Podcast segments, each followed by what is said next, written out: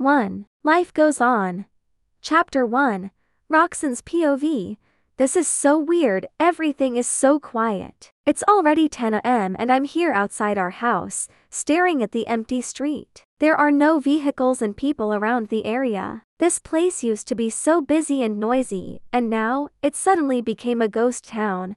My heart beats faster, and sweat runs down my spine. I'm starting to worry about the bad things that could happen in the near future. Not just here in America, but in the whole world. The president announced a state of emergency last night due to COVID-19 virus. The virus spreads faster in the country, especially in big cities. People started pointing fingers at each other, blaming, arguing, contradicting, and some didn't care at all.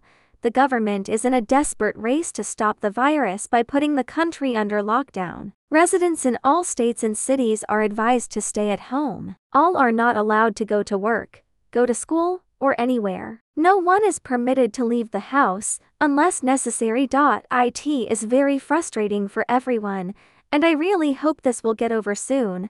My best friend, Julia, and I just graduated college. She has a nursing degree while I have criminology. Why criminology? Because I want to be an FBI agent. We were very excited to find a proper job until the pandemic happened. It makes us so broke. Yesterday, we canceled our gym memberships and used up our last Starbucks free coupons.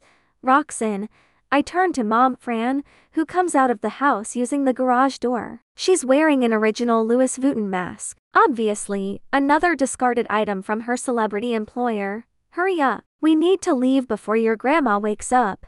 She enters her car without looking at me, we don't want to bring my Granny Mary to the supermarket. It is not safe for her age to go out. She is 69 and has comorbidities hypertensive and diabetes. She is more susceptible to getting the virus easily. Put on your mask. Mom says when I settled in her car, a 2008 black Honda Civic. Dot, T used to be Dad's car. He bought it a month before he died. I sighed. The sudden image of Dad caught in a fire made my chest feel so heavy. That's a terrible way to die, to suffer slowly in burns, like being thrown in hell. He doesn't deserve such suffering, because he's a very nice sweet man.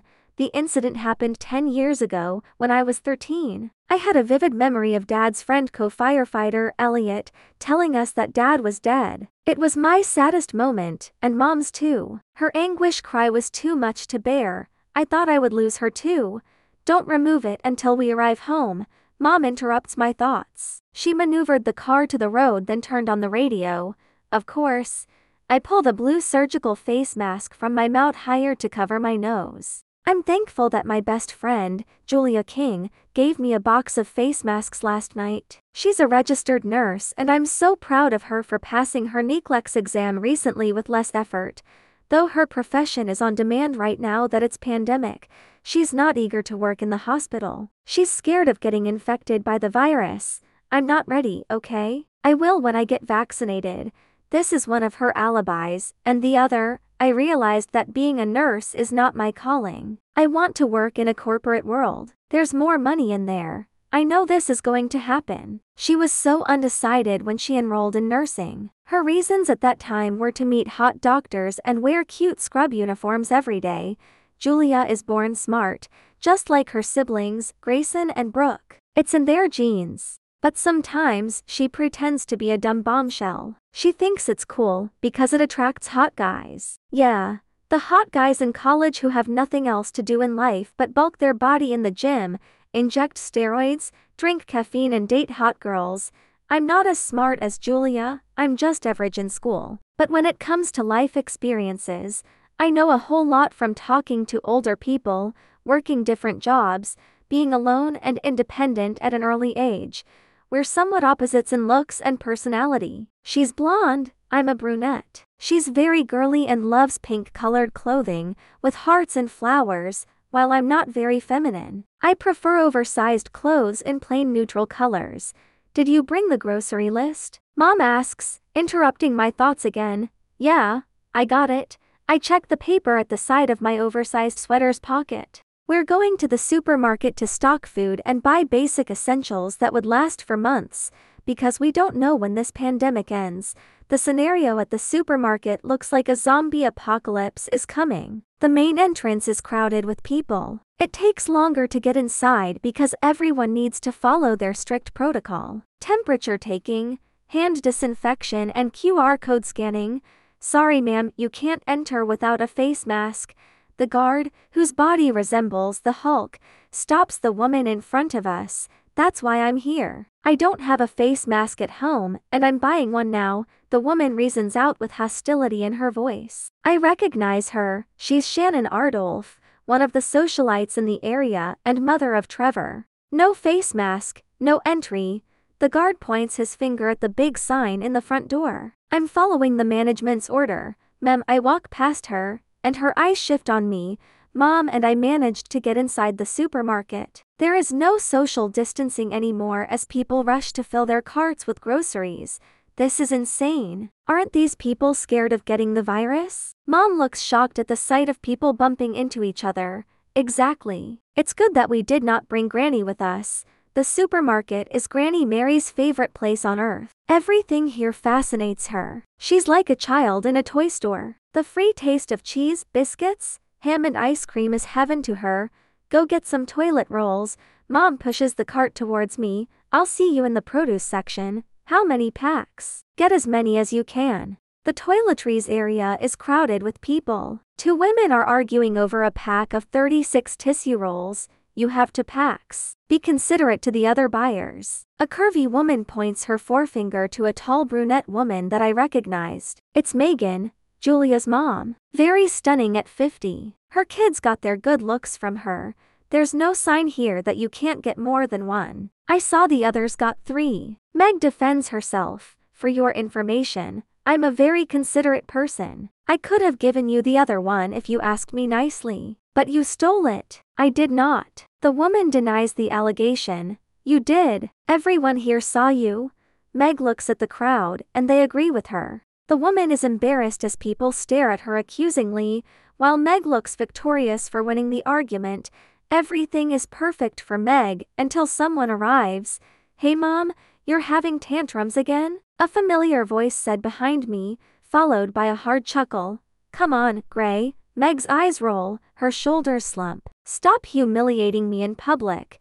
It's Grayson, Julia's older brother. He enjoys teasing and annoying his mom. It's his weird way of expressing his love and affection for her.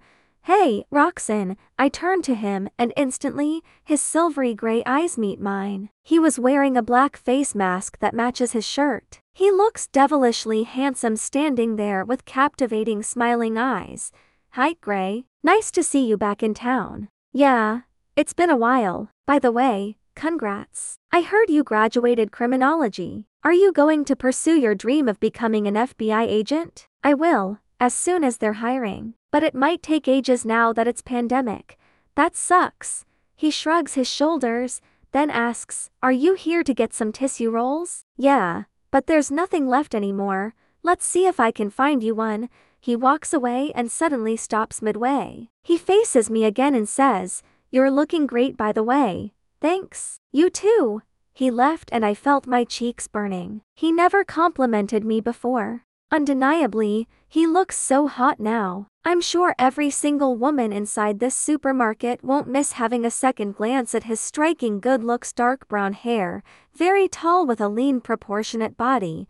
He's wearing a short-sleeved black shirt that shows off his muscled arms and shoulders. Gone was the lanky Grayson, bullied all throughout high school for being the skinniest guy. He could not even get into sports for being so light and thin. You're right, there's nothing left on the shelves, he says when he comes back, standing so close to me. I have to tilt my head up to look at his eyes. He's a six footer while I'm only five three. I nod and touch my long black hair, putting a strand behind my ear. What the hell is wrong with me? Why I'm suddenly acting so conscious of my messy hair, Meg came back pushing her cart with loads of groceries. You can have our other one. He turns to Meg, let's give the other toilet rolls to Roxanne. Her granny Mary needs it more than us. She always has diarrhea.